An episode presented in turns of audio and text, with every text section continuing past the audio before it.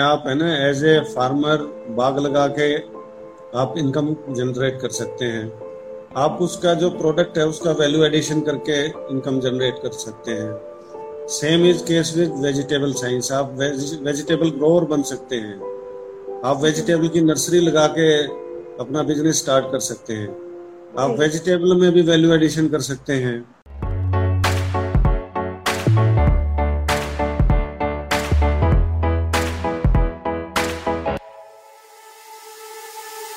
I welcome all of you and today's our speaker, Dr. Devendra uh, Singh Dahiya with us. And today's uh, session topic will be career in agriculture and horticulture science. And we are really glad to have uh, Devendra sir with us. So let's begin with the session.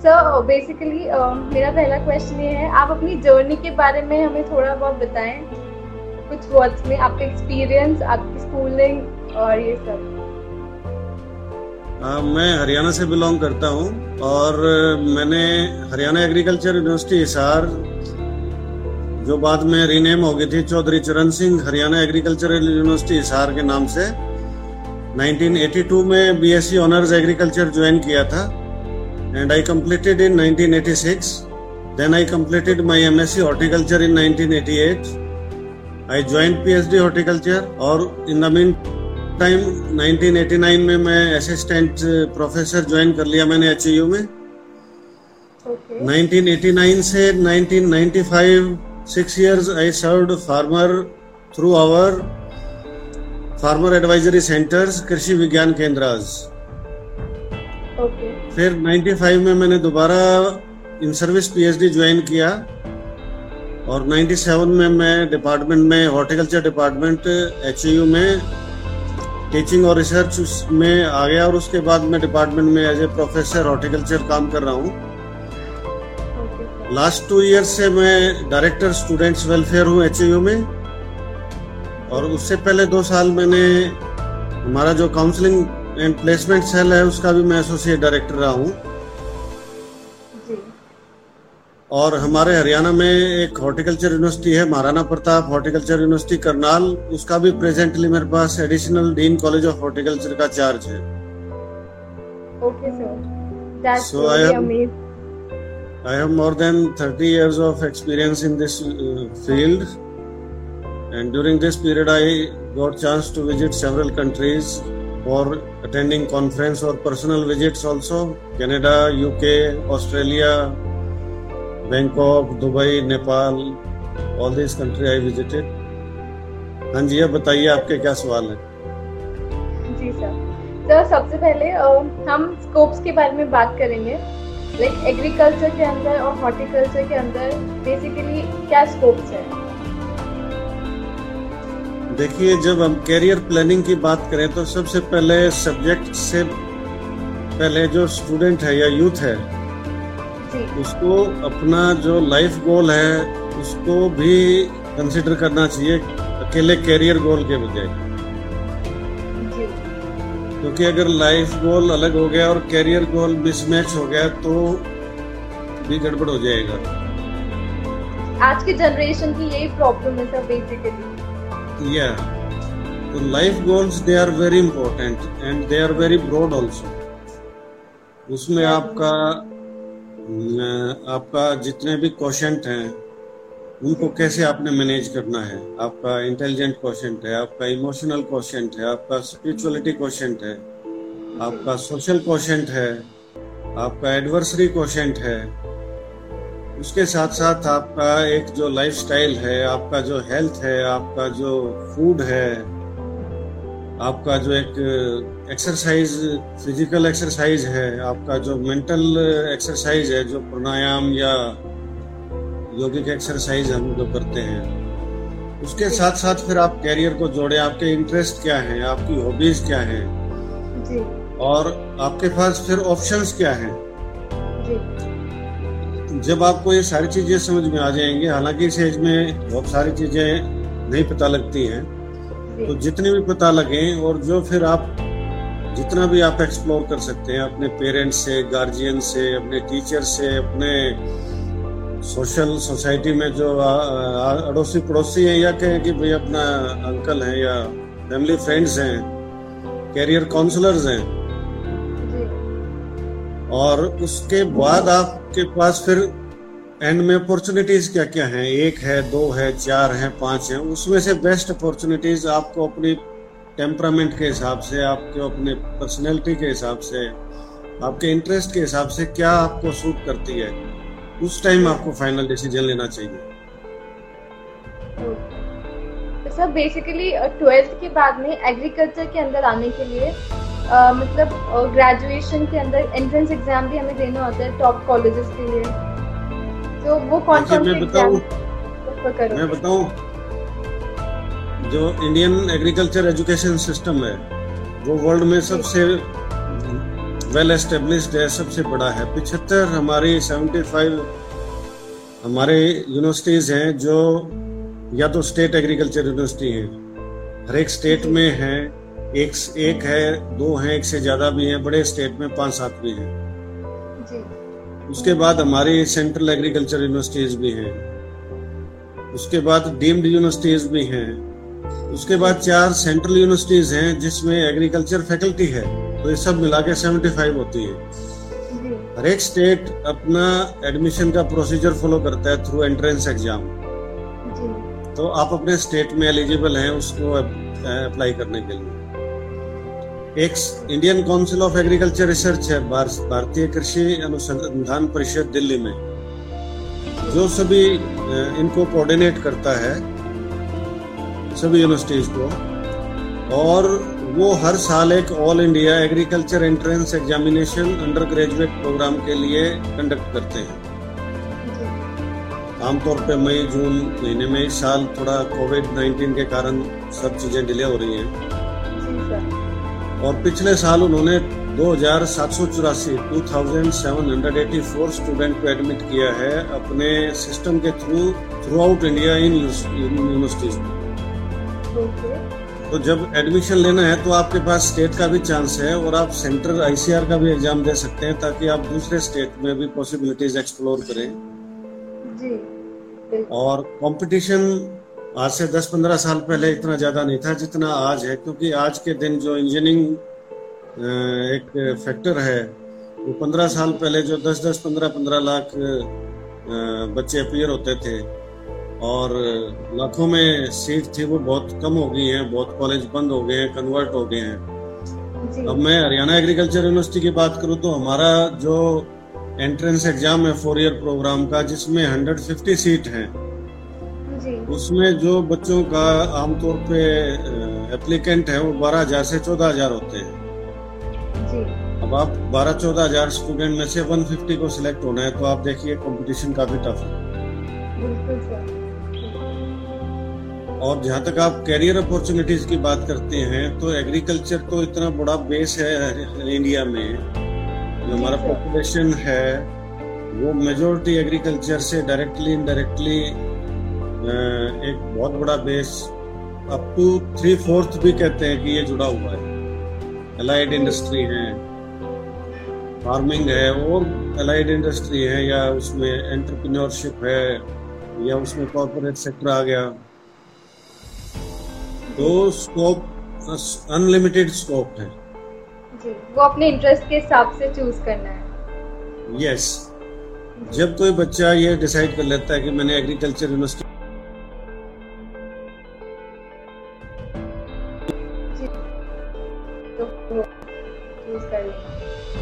तो कुछ समय के बाद उसको उस field में different possibilities पता लगती हैं कि मैं क्या क्या फ़ील्ड चूज़ कर सकता हूँ। तो उसको टाइम टू टाइम उसके भी रीथिंक करना होता है उसको और उसकी भी जो सोच है वो उसका विजन डेवलपमेंट होगा तो उसके जो लाइन है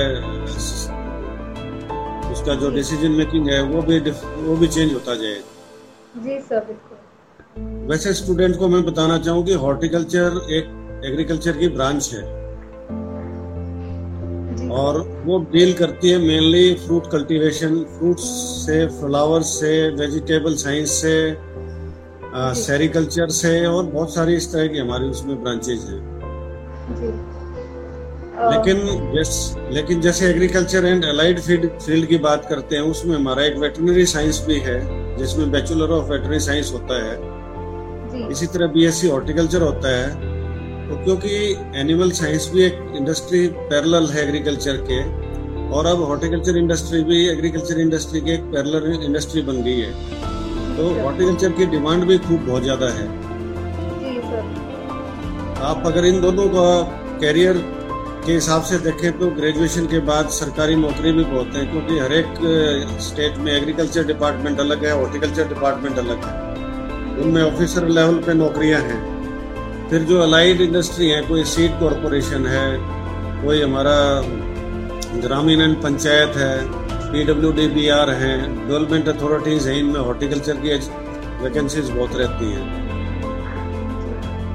कॉरपोरेट सेक्टर में जो मैनेजर लेवल की पोजीशंस हैं आप अगर ग्रेजुएशन कैसे शुरू करेंगे तो थोड़ा नीचे ट्रेनिंग से स्टार्ट करेंगे। अगर आप पोस्ट ग्रेजुएशन से या एमबीए से शुरू करेंगे तो आप सीनियर मैनेजमेंट ट्रेनिंग से स्टार्ट कर सकते हैं। तो उसमें बहुत अनलिमिटेड स्कोप है कि आप इंडिया के या साउथ इंडिया साउथ एशिया के या नेशनल इंटरनेशनल हेड बन सकते हैं और हमारी यूनिवर्सिटी के जो एलमनाई हैं वो इस पोजीशन पे भी हैं जिनका जो कॉरपोरेट सेक्टर में पैकेज है वो मतलब लाखों में नहीं करोड़ों में भी है। वो बहुत ज़्यादा नहीं होंगे लेकिन ऐसे हैं दस बीस तीस मतलब इतने आदमी तो हैं ही। तो स्टूडेंट को हमेशा ये सोचना चाहिए कि मैं जब ग्रेजुएशन कर रहा हूँ तो ग्रेजुएशन के दौरान मेरे को बहुत मौके मिलेंगे अपना कैरियर को मॉडिफाई करने का। और ग्रेजुएशन तो बेसिकली एक लॉन्चिंग पैड है। जी सर अब जैसा आपने बताया था मुझे पहले कि आप बीबीए कर रहे हैं। जी सर। कोई इंजीनियरिंग कर रहा है कोई मेडिकल कर रहा है कोई जनरल अपना बैचलर ऑफ़ आर्ट्स कर रहा है बैचलर ऑफ़ कॉमर्स कर रहा है। जी। तो इन सब स्टूडेंट्स को ग्रेजुएशन के बाद सभी ऑप्शंस हैं। They can go for army officer की लाइन में जाना है। इनको सिविल सर्विसेज़ की तैयारी करनी है। इनको आगे जाके सर्विस सिलेक्शन कमीशन या state service state selection commission में कोई एग्ज़ाम देना है। अपने फ़ील्ड में पोस्ट ग्रेजुएट प्रोग्राम में जाना है M S C P H D करके साइंटिस्ट बनना है या आउट ऑफ़ कंट्री स्टडी करनी है बहुत सारे फेलोशिप्स हैं। अंडर ग्रेजुएट लेवल पे भी आईसीआर फेलोशिप प्रोवाइड करता है स्टेट एग्रीकल्चर यूनिवर्सिटीज भी फेलोशिप प्रोवाइड करती हैं। जी। और आउट ऑफ़ कंट्री भी बहुत सारे फेलोशिप है तो स्कोप या जो आप कहें कि जो फ़ील्ड है वो बहुत डाइवर्सिफाई है वास्ट है। तो जब student first year second year complete करता है थर्ड ईयर में आता है उसका भी एक बेस बन जाता है अपने जिस भी कोर्स में वो ग्रेजुएशन कर रहा है। उसके बाद वो एक्सप्लोर करने लग जाता है कि व्हाट नेक्स्ट अब मैं आगे क्या करूँ। सर हमारे पास बहुत सारे क्वेश्चन आ रहे हैं उसमें से एक क्वेश्चन है what are the benefits of horticulture department in today's time horticulture देखिए एक ऐसा फ़ील्ड है। आप हॉर्टिकल्चर को बहुत लोग है ना लिमिटेड दायरे में देखते हैं। जी इसमें मैंने बताया देखिए फ्रूट कल्टीवेशन है आप है ना एज ए फार्मर बाग लगा के आप इनकम जनरेट कर सकते हैं। आप उसका जो प्रोडक्ट है उसका वैल्यू एडिशन करके इनकम जनरेट कर सकते हैं। Same is case with vegetable science आप वेजिटेबल ग्रोअर बन सकते हैं। आप वेजिटेबल की नर्सरी लगा के अपना बिज़नेस स्टार्ट कर सकते हैं। आप वेजिटेबल में भी वैल्यू एडिशन कर सकते हैं। उसके बाद फ्लोरिकल्चर एंड लैंडस्केप आर्किटेक्चर आ जाता है। ये अपने आप में एक बहुत बड़ा फ़ील्ड है। आप किसी भी छोटे गाँव में कस्बे में कोई भी फ़ंक्शन होता है हर एक जगह फ्लावर्स की ज़रूरत पड़ती है। फ्लोरिश शॉप हैं उनका इतना ज़्यादा स्कोप है कि उनके पास bouquet cut flower loose flower garland इतना वैल्यू एडिशन करके वो बेचते हैं। और मैरिज में आप देखो तो आजकल डेकोरेशन कितना ज़्यादा होता है फ्लावर्स का। अगर आप किसी आप जयपुर से हैं अगर आप जयपुर के बैंकेट हॉल्स बड़ों में देखेंगे तो दस बीस हज़ार तीस हज़ार रुपए से लेके पाँच दस लाख रुपए की डेकोरेशन शादियों में होती है। बिल्कुल आराम से होता है। तो ये अपने आप में एक बहुत बड़ी इंडस्ट्री है। उसके बाद लैंडस्केपिंग आ गया। जहाँ भी आप सिटी में रहते हैं, उसको ब्यूटीफाई करना। आप अगर सोसाइटी में रह रहे हैं, उसको ब्यूटीफाई करना। पार्क को डेवलप करना इंडिविजुअल फार्म हाउस को डेवलप करना बैंकेट हॉल्स में पॉटेड प्लांट लगाना इंडोर प्लांट लगाना। तो जो लैंडस्केपिंग है, ये ग्रास लगाना लॉन मेकिंग का इसमें प्रोसेस है।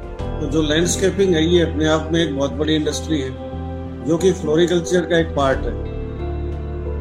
तो अगर आपकी हॉबी है कोई इस तरह की और आप इस तरह का आपका टेक्निकल बैकग्राउंड भी हो जाता है क्योंकि जो हमारी एग्रीकल्चर यूनिवर्सिटीज हैं हॉर्टिकल्चर की डिग्री मिल रही है या एग्रीकल्चर की डिग्री मिल रही है ये स्किल बेस्ड एजुकेशन है। जी सर। और जिस यूथ के पास स्किल है और उसका इंटरेस्ट भी मैच कर गया जैसे लैंडस्केपिंग की मैं बात कर रहा हूँ।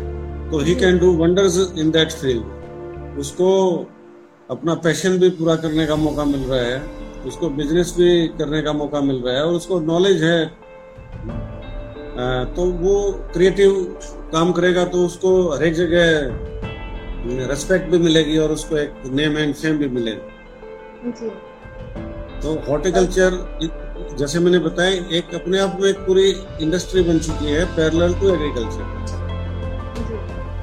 सर तो दूसरा क्वेश्चन ये है कि any specific coaching institute for preparing ICAR entrance exam हाँ इसमें अभी क्या है कि आपका जो साइंस सब्जेक्ट्स हैं रीजनिंग मैथमेटिक्स सब्जेक्ट्स हम प्लस टू तक सब पढ़ते हैं। उसके अलावा ये एक सब्जेक्ट आता है इसमें जो एग्रीकल्चर के बेसिक क्वेश्चन को डील करता है। जी। उसके लिए कुछ ऑनलाइन मटेरियल भी अवेलेबल है। जी। कुछ बुक्स भी अवेलेबल होती हैं। और जहाँ बेसिकली एग्रीकल्चर यूनिवर्सिटीज हैं या बड़े सिटीज़ हैं जैसे हरियाणा में हिसार में हमारी एग्रीकल्चर यूनिवर्सिटी है। तो वहाँ पे इसी तरह अलग अलग स्टेट में अलग अलग सिटीज़ में जो कोचिंग सेंटर हैं वो बीएससी ऑनर्स एग्रीकल्चर के लिए भी प्रिपरेशन कोचिंग स्टार्ट कर रखी है उन्होंने। और स्टूडेंट उसका फ़ायदा भी लेते हैं और मैंने ये ट्रेंड भी देखा है कि उन बच्चों को कहीं ना कहीं बेनिफिट होता है और वो थोड़ा सा स्कोरिंग में बेटर हो जाते हैं। दूसरों से जिन्होंने ये कोचिंग ली है क्योंकि जो एग्रीकल्चर का इनपुट है उनका बेटर हो जाता है। जी।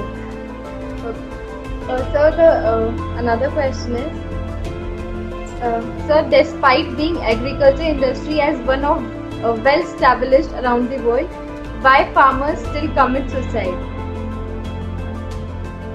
in in fact the problem with farmer is that in that case कि जो रिसोर्सेज हैं जो रिसोर्सेज हैं कुछ एरिया में बहुत कम है रिसोर्सेज मतलब जो हमारे नेचुरल रिसोर्सेज हैं वाटर है जी और बहुत बार ड्रॉट एंड दूसरी कंडीशंस हो जाती हैं जिसके कारण कि सेटबैक लगते हैं। जी। लेकिन ये जो फार्मर है ये फार्मर इन चीज़ों को पीढ़ी दर पीढ़ी देखता भी आ रहा है और सहता भी आ रहा है। हाँ तो they are use to all this things उनके लिए ये कोई नई बात नहीं है। बहुत ज़्यादा फ्लड आ जाना, बहुत ज़्यादा ड्रॉट पड़ जाना, बहुत ठंड हो जाना ज़ीरो डिग्री या माइनस में टेम्परेचर चला जाना, फ़सल खराब हो जाना, ये फार्मर के लिए क्योंकि वो तो आसमान के नीचे ओपन में बैठा है। इतना बड़ा एरिया उसको कवर करके हम तो अपना घर बना के शेड लगा के, बारिश आ गई, दरवाज़ा बंद कर लिया, अंदर पानी ना आए वो वो ऐसा काम नहीं कर सकता। जी। तो फार्मर के लिए जब प्रॉब्लम आती है, जब उसको कोई ना कोई डेप्ट का एक कारण होता है। कुछ स्कीम गवर्नमेंट की हैं जो फार्म, फार्मर्स को सपोर्ट करती हैं। उसमें रेट ऑफ़ इंटरेस्ट बहुत कम होता है। बहुत बार फार्मर किसी मजबूरी में खेती के अलावा दूसरे भी उसकी जिम्मेवारियाँ हैं। वो पारिवारिक आदमी है, बेटी की शादी करनी है, बेटे की शादी करनी है। समाज में और भी बहुत काम हो जाते हैं। अगर किसी या खेती के बढ़ावा करने के लिए ही भी वो डेप्ट डेप्ट ले रहा है, और वो डेप्ट अगर उसका रेट ऑफ़ इंटरेस्ट ज़्यादा है, और सेटबैक लग गया तो वो फिर डबल सेटबैक हो जाता है। तो बहुत सारे केसेस हमारे प्रॉब्लम आती है कि अकेला नेचुरल रिसोर्सेज की कमी के कारण ये काम नहीं होता है उसके और पीछे कई कारण होते हैं। और उसमें जो मेन कारण देखा गया है वो एक डेप्थ का बहुत बड़ा कारण है और बहुत बार सोशल इश्यूज़ भी हो जाते हैं वो भी कई बार कोरिलेट भी कर दिए जाते हैं। तो लेकिन जो। फाइनेंस है फाइनेंस फार्मर एक सीधा साधा किसान जो है उसको बहुत ज़्यादा फाइनेंस का नहीं होता पता। तो अगर वो फाइनेंशियल ट्रैप ट्रैप में कहीं उलझ गया तो उसके लिए बड़ी मुसीबत हो जाती है। So there's another question. Uh, what are the employment opportunities for agriculture? इसका मैंने आपको अभी जवाब दिया ना एम्प्लॉयमेंट अपॉर्चुनिटी बहुत ज़्यादा है। जितनी भी एग्रीकल्चर यूनिवर्सिटीज है मैंने आपको बताया उनमें हमारा एक बहुत बड़ा सेक्शन स्टूडेंट का पोस्ट ग्रेजुएशन के लिए जाता है। जी। उसके, दो कारण है। तो हायर स्टडीज़ के बाद वो यूनिवर्सिटी में साइंटिस्ट और दूसरी पोस्ट पे जा सकते हैं। पीएचडी करके असिस्टेंट प्रोफेसर या साइंटिस्ट बन सकते हैं इंस्टीट्यूट्स में। दूसरा कारण ये होता है जब पोस्ट ग्रेजुएशन कर लेते हैं तो उनका एक स्पेशलाइजेशन हो जाता है। बीएससी ऑनर्स के बाद फिर एमएससी के अलग अलग सब्जेक्ट हैं आईसीआर एमएससी में 90 सब्जेक्ट में एडमिशन देता है। 90 तो एग्रीकल्चर में वो हॉर्टिकल्चर भी हो सकता है वो वेजिटेबल साइंस भी हो सकता है वो फ्लोरिकल्चर भी हो सकता है वो एग्रोनॉमी भी हो सकता है वो एंटोमोलॉजी जो कीट विज्ञान है। जी।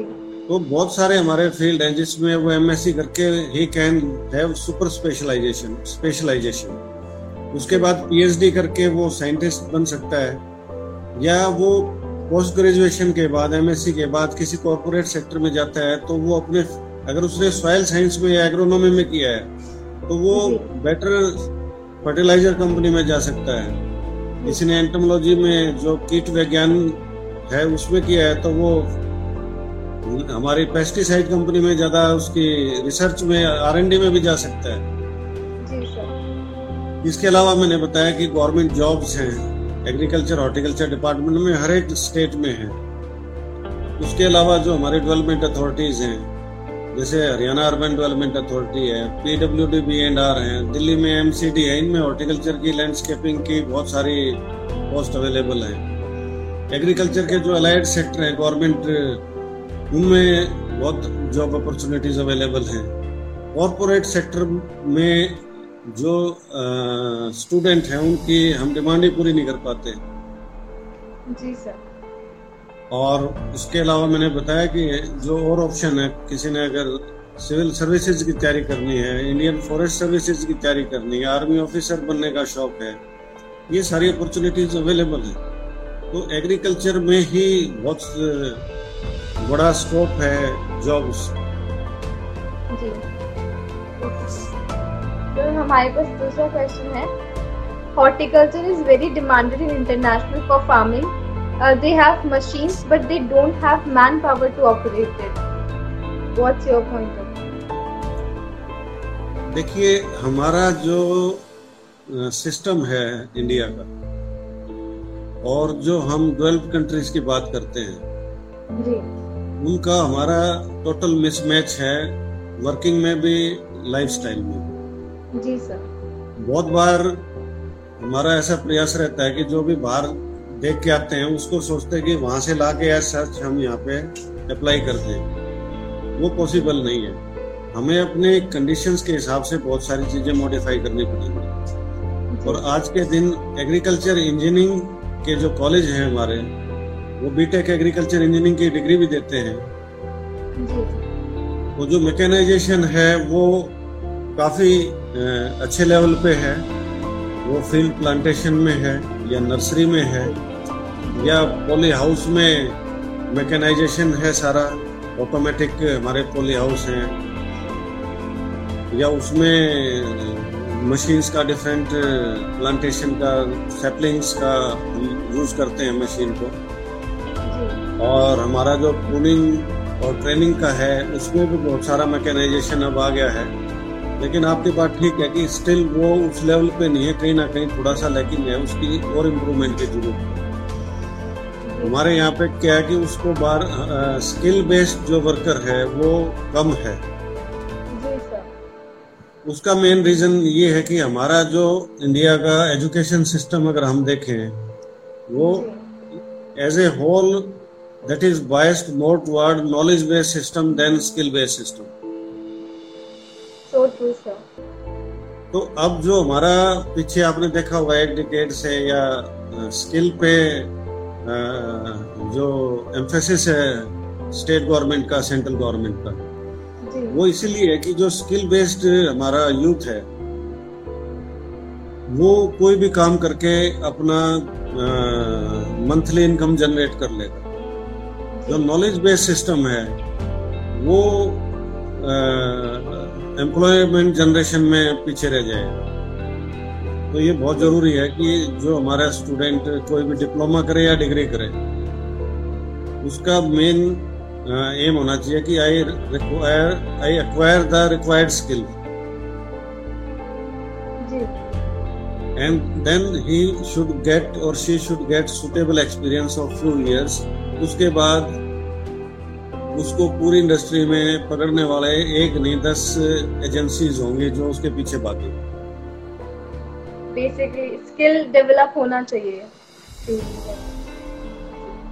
So we are, uh, have another question. Uh, what exams we have to write to be professor in agriculture college?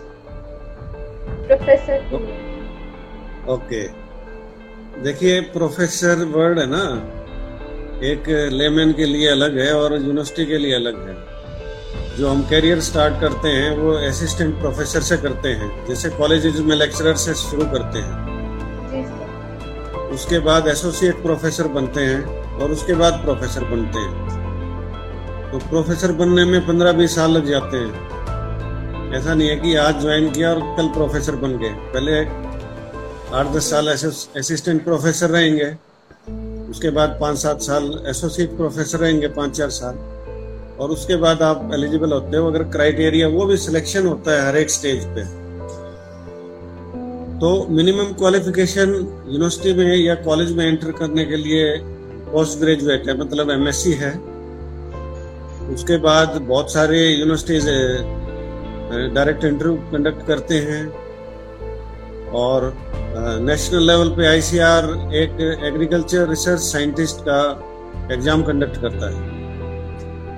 तो आप अगर उस एग्ज़ाम को क्लियर कर लेते हैं तो आपको शॉर्ट लिस्ट करके फिर वो इंटरव्यू के लिए बुलाते हैं। उसका भी एक क्राइटेरिया है कि हमारे पास अगर एक डिपार्टमेंट में दस पोस्ट अवेलेबल हैं तो हम थ्री टाइम बुलाएँगे, फोर टाइम बुलाएँगे, टू टाइम मतलब उनको शॉर्ट लिस्ट करके बुला के इंटरव्यू लेके और फिर ये सिलेक्शन प्रोसीजर है। और इसी तरह हर एक यूनिवर्सिटी का हर एक कॉलेज का एडवर्टाइजमेंट जो न्यूज़पेपर में या सभी मीडिया पे जाता है एप्लीकेशन इनवाइट होती हैं इंटरव्यू होते हैं, और मार्किंग भी आजकल स्ट्रक्चर्ड मार्किंग है कि आपके जो मार्क्स आपने लिए हैं ग्रेजुएशन में पोस्ट ग्रेजुएशन में पीएचडी में, उनके भी नंबर हैं। आप जो रिसर्च पेपर पब्लिश करते हैं, उनके भी मार्क्स हैं। आपने अगर वो कहीं एक्सपीरियंस गेन कर रखा है तो उसके भी मार्क्स हैं तो इस तरह के क्राइटेरिया में चांसेस ये हैं कि जो मेरिटोरियस स्टूडेंट हैं उनका सिलेक्शन होता है okay sir there's another question. Um, BSc Agriculture or BSc Fisheries? Um, which one is better? देखिए आप BSc agriculture BSc horticulture BSc fishery BSc forestry BTech agriculture engineering ये बहुत सारे सब्जेक्ट हैं। इसमें कौन बेटर है कौन बेटर नहीं है किसका स्कोप कब ये बहुत एक मतलब डिफ़िकल्ट क्वेश्चन है। ऑफ़ कोर्स देखिए बीएससी एग्रीकल्चर है ये बहुत ब्रॉड है। इसमें जो। स्कोप है वो बहुत ब्रॉड है। लेकिन बीएससी फिशरी भी कोई करता है तो उसके क्या है कि जो कॉलेज है वो लिमिटेड है।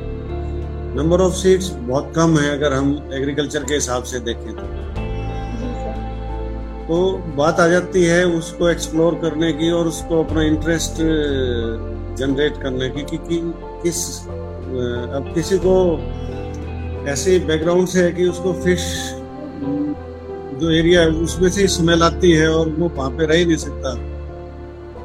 तो बहुत सारे इश्यूज़ हैं हमारे उन सबको इन टोटलिटी में आपको मतलब थिंक ओवर करके ही अपना डिसीज़न लेना चाहिए कि मेरे लिए कौन सा बेस्ट प्रोफेशन जी सर और sir there is another question is there any betterment in production through horticulture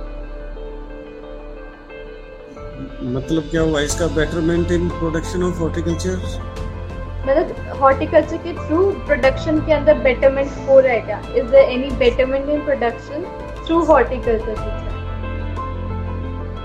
देखिए जो प्रोडक्शन है और मार्केटिंग है और प्रोसेसिंग है ये तीन अलग अलग पार्ट हैं। एग्रीकल्चर के हॉर्टिकल्चर के या वेजिटेबल के किसी भी हम क्रॉप को लेते हैं। जी।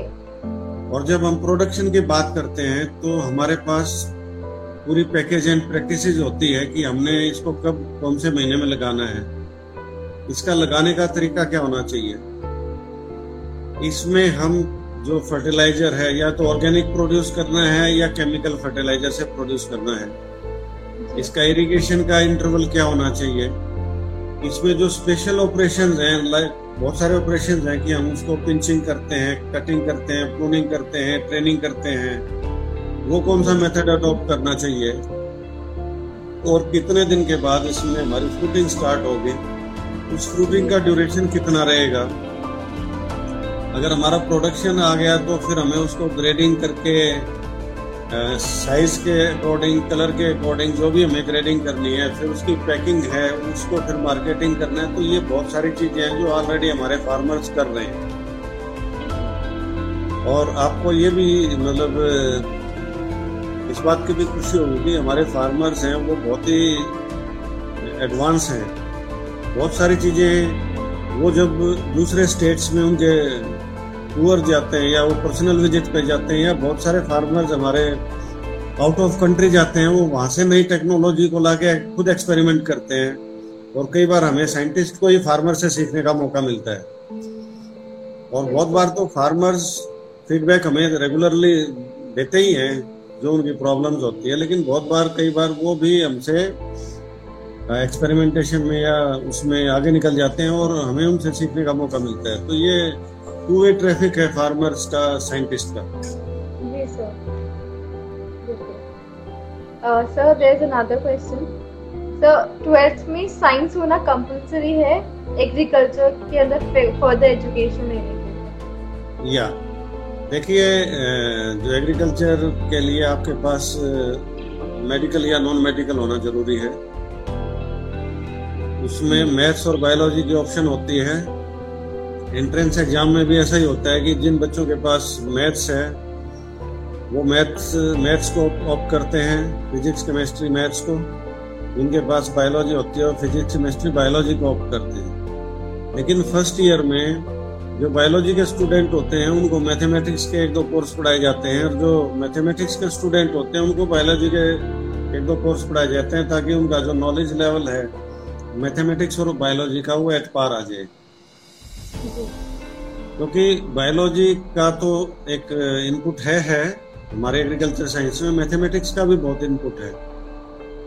जब आगे जाके एक्सपेरिमेंटेशन करते हैं और हम स्टेटिस्टिक्स अप्लाई करते हैं एक्सपेरिमेंटेशन में तो वहाँ एक मैथमेटिक्स का भी काफ़ी इम्पोर्टेंट रोल है। तो इसलिए मैथमेटिक्स के कोर्स भी पढ़ाए जाते हैं ताकि उनको आगे जाके कोई प्रॉब्लम ना आए। सर यहाँ पे क्वेश्चन पूछा गया है कि एग्रीकल्चर हॉर्टिकल्चर का क्या स्कोप है आउट ऑफ़ इंडिया ओह मैं ये पहले भी बता चुका हूँ कि ग्रेजुएशन के बाद बहुत फेलोशिप अवेलेबल हैं। हमारे आईसीआर का भी फेलोशिप है, नेताजी सुभाष के नाम से। और कुछ फाउंडेशन है, वो भी फेलोशिप प्रोवाइड करती हैं।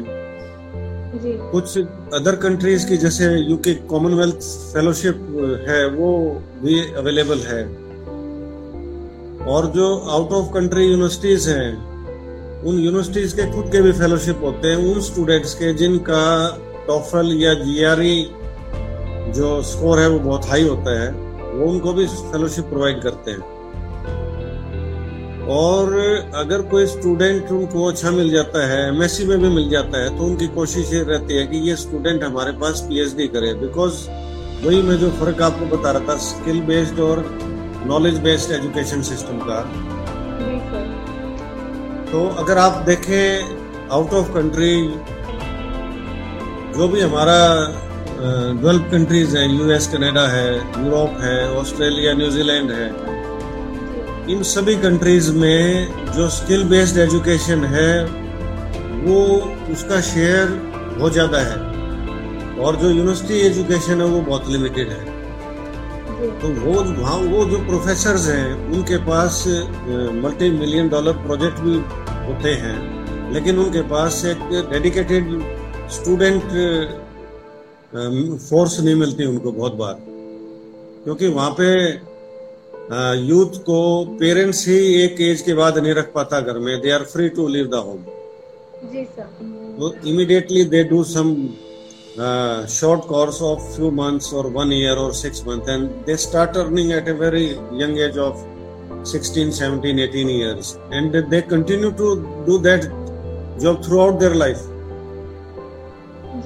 वहाँ तो पेरेंट्स वहाँ तो पेरेंट्स का एक ड्रीम होता है कि मेरा बच्चा किसी तरह यूनिवर्सिटी में एडमिशन ले ले। और और यहाँ पे हमारा है कि everybody is going in college and university तो स्किल का जो इम्बेलेंस है हमारे में और उनमें तो वहाँ पे अगर हमारा कोई स्टूडेंट जाता है बिकॉज़ इंडियन स्टूडेंट है very good reputation world over जब वो हायर एजुकेशन के लिए जाते हैं तो they work tirelessly in their labs और जो गाइड है, उनको ये लगता है कि ये तो मेरे लिए एसेट है। अगर एमएससी में आ गया तो पीएचडी में भी तू मेरे पास रहे, मैं तेरे को फेलोशिप भी दूँगा।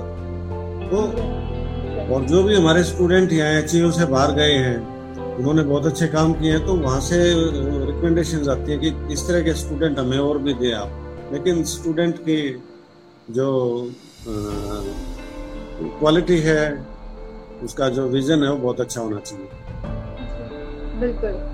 सर देयर अनदर क्वेश्चन कि एक्चुअली बीएससी एग्रीकल्चर और बीएससी नहीं एग्रीकल्चर इंजीनियरिंग में डिफरेंस पूछ रहे हैं।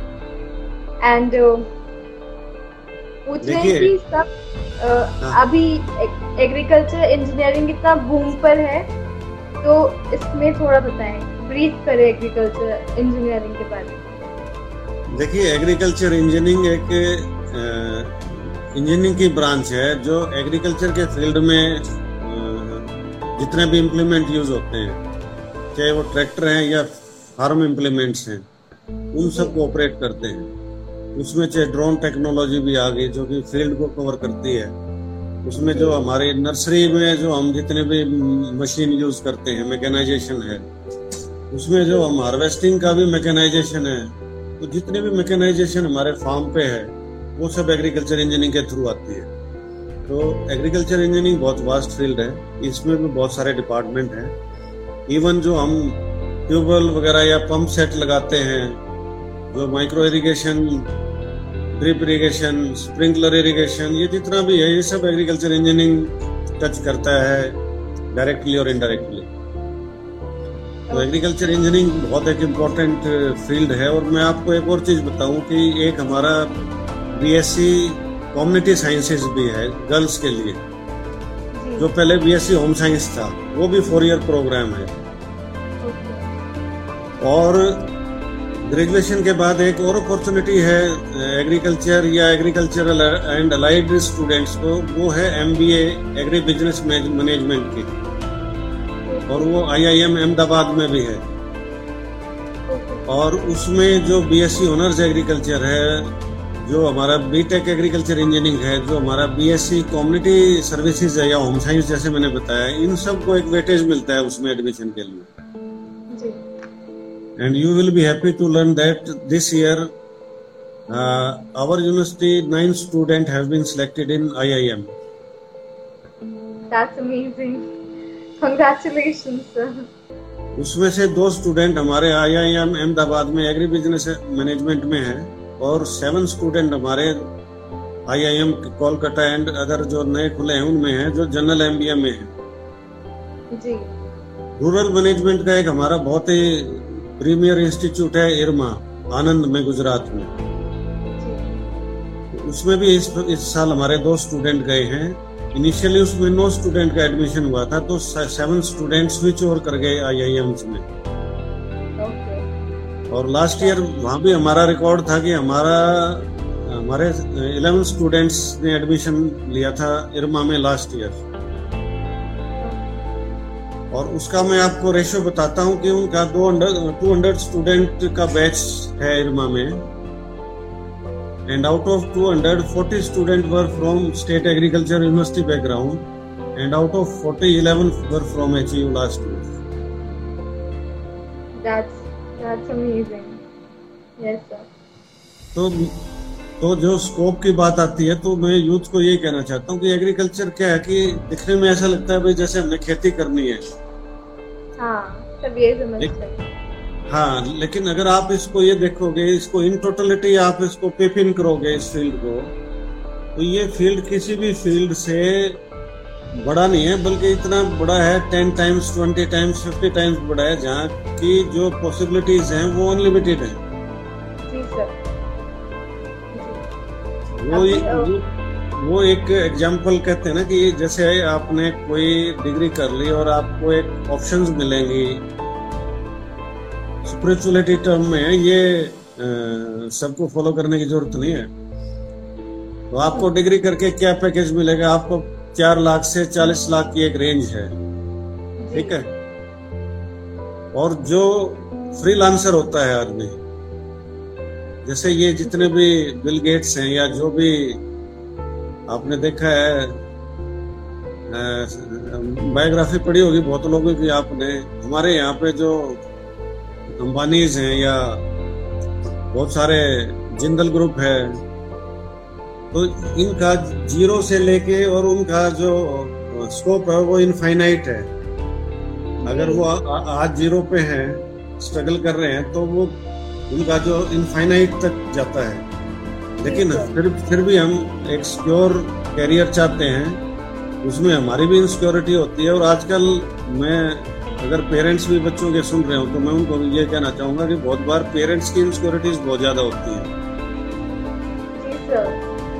और जो पेरेंट्स की इनसिक्योरिटीज हैं वो स्टूडेंट को बहुत बार अपना करियर चूज़ करने में हिंड्रेंस क्रिएट करती हैं और बहुत बहुत बार उसको डिप्रेशन या कहें कि उसमें नेगेटिविटी ट्रेट भी आ जाते हैं स्टूडेंट में। क्योंकि पेरेंट्स की बहुत बार ये इच्छाएँ होती हैं कि जो मैं नहीं बन पाया वो मेरा बेटा या बेटी बन जाए।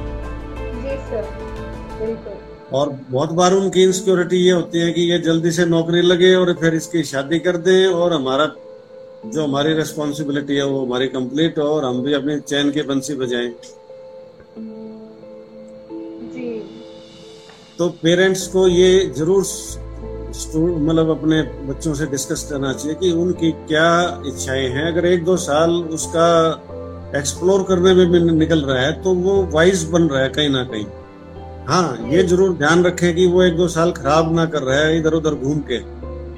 अगर वो कोई ट्राई कर रहा है वो कोई एक्सप्लोर कर रहा है वो कोई प्रिपेयर कर रहा है तो और ये लगता है कि वो डेडिकेटेड है उसके चांसेस हैं उसको अचीव करने के। तो वो वो भी हमें एक दो साल दे सकते हैं कोई लाइफ इज़ वेरी लॉन्ग उसमें एक दो साल का कोई मैटर नहीं होता कैरियर का। जो बहुत जल्दी कैरियर स्टार्ट करते हैं वो हो सकता है वो हाइट गेन ना कर पाए जो उसके दो चार साल बाद करता है और वो राइट पाथ पे जा रहा है तो वो पता नहीं किस हाइट को टच कर सकता है। जी। सर सर बेसिकली अभी हमने क्वेश्चन तो ले लिए हैं सारे बट uh, uh, मैं आपसे पूछना चाहूँगी कि आपने अपनी जर्नी के अंदर क्या सक्सेस मंत्र फॉलो किया है जो आपको हमेशा मोटिवेट करता रहा है थ्रू आउट योर जर्नी देखिए सक्सेस जो मंत्र है वो आपके एक्सपोजर पे डिपेंड करता है। जी। आपका जो एटीट्यूड है वो पॉजिटिव होना चाहिए। जो नेगेटिव मेंटेलिटी के या नेगेटिव डिस्कशन के आदमी हैं उनसे आप दूरी बना के रखें उनके पास भी बैठने के या टाइम स्पेंड करने की कभी कोई ज़रूरत कोशिश नहीं करनी चाहिए। नेगेटिविटी से दूर रहे। और दूसरा मैं कह रहा हूँ कि जो स्टेट एग्रीकल्चर यूनिवर्सिटी मैं इसमें एक पॉइंट और ऐड करना चाहूँगा कि फॉर्चुनेटली हमारे यहाँ पे जो करिकुला है, और को करिकुलर और एक्स्ट्रा करिकुलर एक्टिविटीज़ हैं दे आर एट पार वो एट पार हैं. देखिए, आपका जो कोर्स है, आपकी जो डिग्री है, आपकी जो एजुकेशन कोर्स करिकुलम है, वो बहुत इंपॉर्टेंट पार्ट है आपका. लेकिन आपको ये कभी नहीं बोलना चाहिए कि that is only one part of your life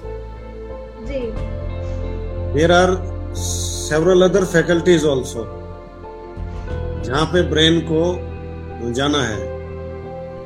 आपका विजन डेवलपमेंट के लिए आपकी ओवरऑल पर्सनैलिटी डेवलपमेंट के लिए आपका आपको आगे बढ़ने के लिए। तो जो एग्रीकल्चर यूनिवर्सिटीज हैं इनमें जो कैन यू बिलीव हमारा जो स्टूडेंट फ़र्स्ट ईयर में आता है उसको एक क्रेडिट गेम कंपलसरी है अंडर ग्रेजुएट प्रोग्राम में उसको दो साल एनसीसी या एनएसएस कंपलसरी है, उसको एक चूज़ करना ही पड़ेगा। तो एनसीसी और एनएसएस नेशन बिल्डिंग की कैरेक्टर बिल्डिंग की कितनी बड़ी आपको एक अपॉर्चुनिटी देते हैं यूथ को। उसके बाद हमारा एडवेंचर क्लब है माउंटेनिंग क्लब है साइकिलिंग क्लब है। और हमारे अंडर ग्रेजुएट स्टूडेंट बीस हज़ार फीट से ऊपर की हाइट पे पास या पीक पे जाके आते हैं हर साल। तो उनमें कितना एक आ, उनका जज्बा होगा आप देखिए। वो वो ज़िंदगी में किसी चीज़ से कैसे घबरा जाएगा जो बच्चा पंद्रह हज़ार बीस हज़ार फुट हाइट को टच कर रहा है? और उसके सीनियर जा रहे हैं। हमारे टीचर फैकल्टी और ट्रेन स्टाफ उनके साथ जाता है। ऐसा नहीं है कि हमने किसी ग्रुप के साथ भेज दिया। उसके बाद हमारी उसके बाद हमारी लिटरेरी डिबेट सोसाइटी है म्यूज़िक एंड ड्रामेटिक्स क्लब है photography fine art graphic club है। ये सभी बच्चों को को करिकुलर एक्टिविटीज़ एनरोल करवाई जाती है क्रेडिट आर की as per her or his choice throughout undergraduate program तो इस तरह का जो वाइड करिकुलम है क्योंकि देखिए मैं पहले कह रहा हूँ कि जो आपका एकेडमिक पार्ट है वो बहुत इंपॉर्टेंट पार्ट है। लेकिन वो शुरू से कहते हैं कि अगर आप किताबी कीड़े बन गए आप आगे फिर आपका विजन डेवलपमेंट नहीं होगा जब तक आप और चीज़ों में नहीं जाएँगे। तो जो तो मेरा खुद का जो लाइफ का एक्सपीरियंस रहा है कि अंडर ग्रेजुएट प्रोग्राम में मैंने एनसीसी भी रखा मैंने गेम्स स्क्वाश गेम भी रखा। उसके अलावा हमारे एजुकेशनल टूर होते थे प्री फाइनल में नॉर्थ इंडिया का फाइनल ईयर में साउथ इंडिया का। तो हमने 10-15 एग्रीकल्चर यूनिवर्सिटीज तो अपने अंडर ग्रेजुएट प्रोग्राम्स में ही देख ली थी। उसके बाद स्पोर्ट्स के थ्रू इंटर यूनिवर्सिटी प्रोग्राम्स में हम गए माउंटेनिंग क्लब में हम हाई एल्टीट्यूड ट्रैकिंग प्रोग्राम में गए। ये काम तो हमने अंडर ग्रेजुएशन में कर लिया था। उसके बाद पोस्ट ग्रेजुएशन में ये कंटिन्यू रहा। हम उसमें फिर गाइडिंग कोर्स में आ गए थे। और उसके बाद जैसा मैंने बताया कि जब हम साइंटिस्ट लगे तो भी हमें बहुत सारी opportunities milli within India and out of India conferences या अपने एकेडमिक परसूट को आगे ले जाने के लिए। तो ये जो एक्सपोजर है, और फॉर्चुनेटली जब आप यूनिवर्सिटीज में होते हो तो आप यूथ के साथ रहते हो। तो यूथ के साथ अगर आप पॉजिटिव बेंड से रहते हो तो आपके लिए तो एक एनर्जी फ्लो आपको मुफ़्त में मिल रहा है तो वो आपकी एनर्जी डाउन होने ही नहीं देगा अगर आप पॉजिटिव माइंडसेट से चल रहे हैं Okay, sir. That's all from our side for today, sir. Thank you for joining us and thank you for giving your time for us and enlightening us with your valuable knowledge. Thank okay, you thank you very much, Nikita, and God bless you. And thank you everyone for listening me patiently. Thank you very much. Thank you, sir.